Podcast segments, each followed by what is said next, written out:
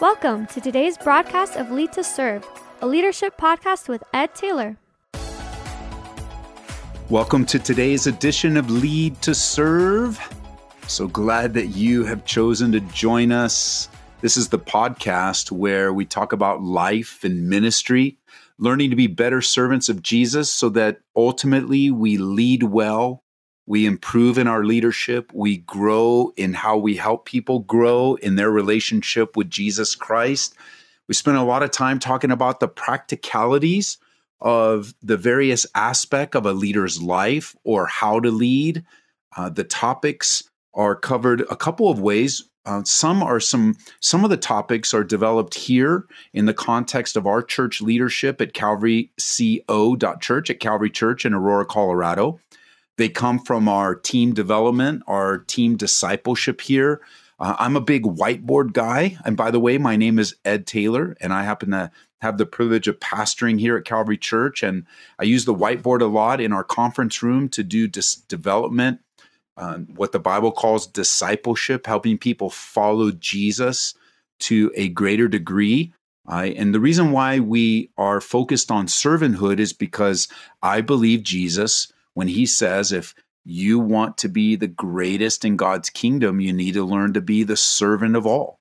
And we use the word leadership because there is a an aspect of our relationship with others leading them. They fall, there's a leader and there's a follower, but you're never the best leader. You're never the greatest leader. You, you're never you've never arrived at that highest level until you've learned to serve. And of course, we'll never arrive using that word, just listening to myself, I'm like, man, we're like we're never going to arrive, but we're going to grow, and we're going to grow in the grace and the knowledge of Jesus Christ. And if if I had to summarize, you know, there's a lot of different ways to summarize, but one of the things on my mind today is if I was to summarize leadership and servanthood, it's it's directly proportionate to my surrender of the Holy Spirit.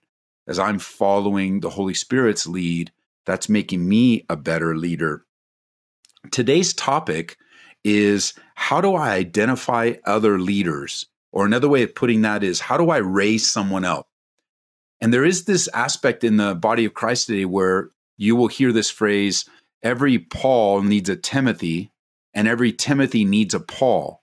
And the picture behind that is the really unique dynamic relationship between the elder leader, Apostle Paul, and this young man who grew up with his grandmother and his mother, Timothy, and how Timothy followed Paul, and Paul had a Timothy, he had a Titus. Paul was always surrounded by people that he gave the ministry away.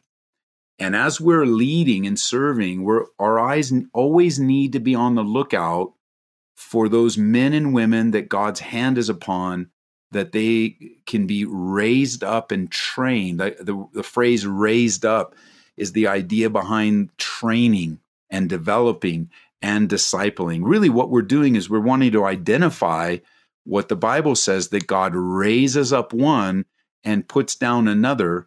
And we should have a lot of relationships in our lives in the body of Christ and as leaders, as servants. We, we need to have those relationships where we have, you know, I guess you could say that mentor relationship where we have someone like Paul, an elder, someone that has more experience, a little bit farther ahead in us in our lives that we look up to, we take advice from, that we we allow to correct us and and speak into our lives. But we also want to have those Timothys in our life where we're the Paul, where we're pouring into them, where we're developing them, where so you want those two. And and anytime you're in a position of leadership, the solution to every problem is a person, a, a very special person that God has placed in your life to help you, just like you're a person that's placed in someone's life to help them. And then that beautiful relationship of mutual love and friendship, that mutual place of servanthood and leadership. Every Paul needs a Timothy. So that begs the question, then, doesn't it? How do I identify other leaders? How do I raise someone up? Now, there are two basic ways that people are raised up in ministry or people that are developed. Number one, people come to you. And number two, you go to people. I know it's profound in its simplicity, but it's true. you have a place where people come to you they're looking for a mentor they're looking for help they they want to know what what their gifts are what their talents are you know in the context of the business world they turn their resume into you they identify your company. They identify even your department as somewhere where they want to work or you might be in a position where hr sends you people. Uh, they process the resumes they process the hiring you know the hiring agent like kind of goes through all of that and they come to you or you go to them. And in the context of church life that's two very basic ways. You have people that come to church and say i want to serve and you have people uh, that come to church and, and you say would you like to serve and remember the goal is what jesus said he said to go into all the world and make disciples. So, in this relationship that you have as a Paul and Timothy, the goal is making disciples. And the process is through growing relationships. Uh, really, the picture is more of an apprenticeship, where through the apprenticeship relationship, you are able to help them grow in their understanding of what you do and how you do it so that they come alongside you and you come alongside them in order to teach them the depth of ministry, to teach them the reality of what it looks like to serve Jesus Christ. And what a privilege it is. It is absolutely a privilege. And again, I'm going to be sharing things that I'm not entirely sure. I, I didn't I didn't make them up myself, you know, and I think of the Bible where in Ecclesiastes it says there's nothing new under the sun. So these are shared thoughts that, you know, I'm an avid reader. I read a lot. I have a lot of friends. I talk a lot about these things. So I'm not entirely sure where these principles directly have come from. And I want to let you know ahead of time but this, when it comes to apprenticeship, I remember somebody sharing with me the, the pathway is I do, you watch, and then we talk about it. Then, secondly, I do, you help, and then we talk about it. Then the third step is you do, I help, and we talk about it. And then the fourth step is you do, I watch, and then we talk about it. And the final step is you do, someone else watches and you talk. And that's the process, what we could say of discipleship and development and mentorship. Let me repeat it for you. I do, you watch, we talk. I do, you help, we talk. You do, I help, we talk. You do, I watch, we talk. You do, someone else watches, you talk, and you pass it on along the way. So the picture is apprenticeship and and the real goal is actually not the service. The real goal is actually not the the actions of the person. The real goal, remember, making disciples, growing relationships, the process of apprenticeship, relationship, what the world what, what we know today is mentorship. And what's the goal? To be conformed to the image of Christ. That is the process that we are given in the process of action within the body of Christ, the process. What we're doing is leading people into the discipleship. Remember, the, the root word of disciple is a learner. So discipleship has everything to do about learning. And Jesus being our discipler, we're learning about him. And remember, Peter would say to us in his letter in Second Peter that we've been given all things pertaining to life and godliness through the knowledge of him. So everything is found in studying the life of Jesus Christ. And by the way, it's not just studying the life in relationship to our minds, but in our lives, in our hearts, and the depth of who we are. Jesus lives in us by the power and the presence of his Holy Spirit. So as you're looking to raise someone up, remember people come to you, but you also go to them. So, so the people that are coming to you, they make themselves available. Uh, they say, I, I am, I, I am here. I have these gifts, and and then you start the process with them. Or you are observational. and you see people on a regular basis and you personally invite them to participate in the body of Christ or participate in you know your department or what you oversee in that relationship but I have to say let me warn you what mostly happens is people pastors and leaders they just kind of wait around for people to say I want to serve and I believe that's a great failure on our part and if you're listening to me and that's you, you go, well, you know, that's kind of me. I, I think that's a great failure. And I want you to consider how you've placed yourself in a position of weakness as you just kind of wait around for other people to to say they want to serve or they say they want to learn when the real essence of a leader is as we've learned before to invite ourselves to gently and carefully insert ourselves into someone's life and I think most of raising people up should come by us going to them. That's what that's where real leadership is. Uh, us going to them, us reaching out to them, us being observational in relationship to the spirit of God saying that's the guy, you know, just Paul inserting himself in Timothy's life. Um and and here's a few things to look for. Okay? So this this here's a few things to look for. Number 1, you want to look for God's calling in their life what has God called them to do in order to to add and build his kingdom? Not necessarily your department, not necessarily your church, not necessarily your ministry, but the kingdom. The kingdom comes first. We're not building our own little kingdoms here, you know. It's not about our little kingdom and our little church, but it's God's kingdom. So we want to look for their calling. Number 2, we want to obviously look at their character. Isn't that what First Timothy 3 is all about? Looking at the characteristics the depth of character in the elder and in the deacon. So we want to look at their character. That's very important um, because character you know, character is is vital. I don't know any other way to say that. You know, if you take care of your character and your relationship with the Lord, God will take care of your reputation. But I've seen this mostly guys are so worried about their reputation and what people think of them that they just neglect their character.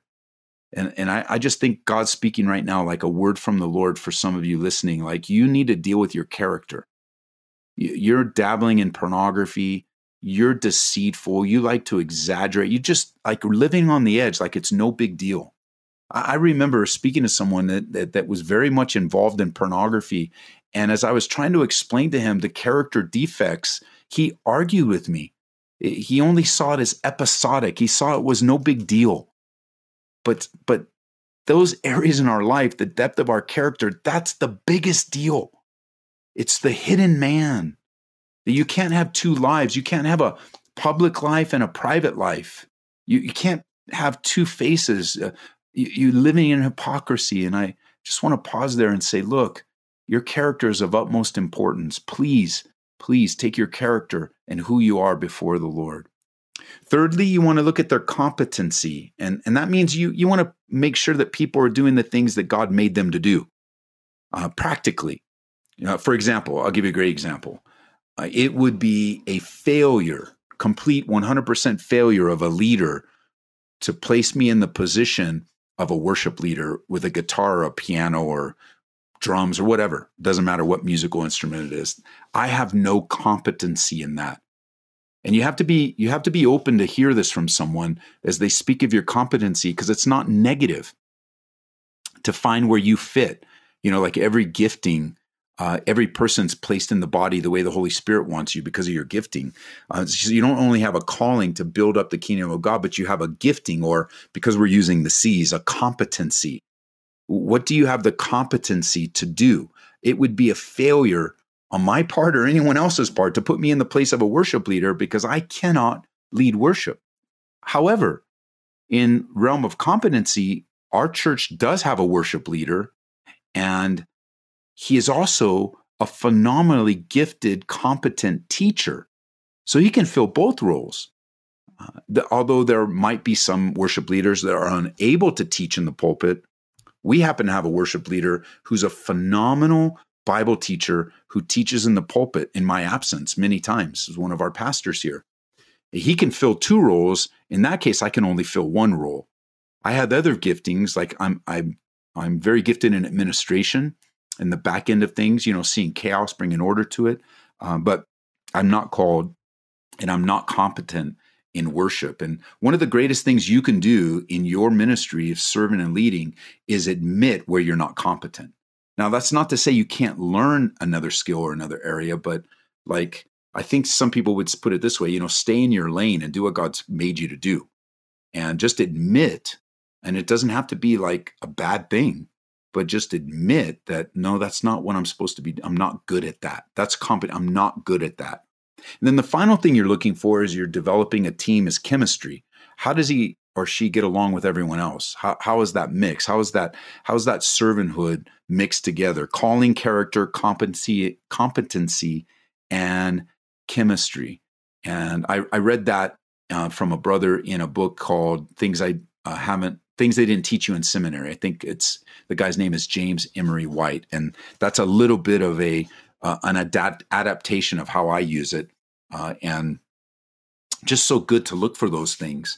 First Timothy three is a great scripture, great passage of looking at the depths of the inner person, the inner man, the inner woman. Remember, Paul would tell Timothy, you know, someone that desires to be a bishop, and we're like, uh, I don't want to be a bishop, but that original Greek word means overseer, place of leadership um, the elder, and I think by extension and application, any place of leadership uh, is important. So you got the people you go to, the people that come to you. Uh, you're looking for these characteristics: calling, character, competency, competency, and chemistry. And, and can I just warn? I got a couple things before we go, and, and I want to warn you because when we're looking for leaders, you know, many times their charisma is you know how pers- what their personality is what do they look like can they influence can they communicate and move an audience? A lot of times emphasis is put upon their style. What do they look like? How do they appear? Or their voice? Or or how they present themselves? Can they tell a good joke? Are they humorous? But i'm convinced that whether you're looking for a pastor to fill the pulpit or just a leader to lead in the church or someone to oversee something or even a brand new employee, we make a big mistake when we choose charisma over character.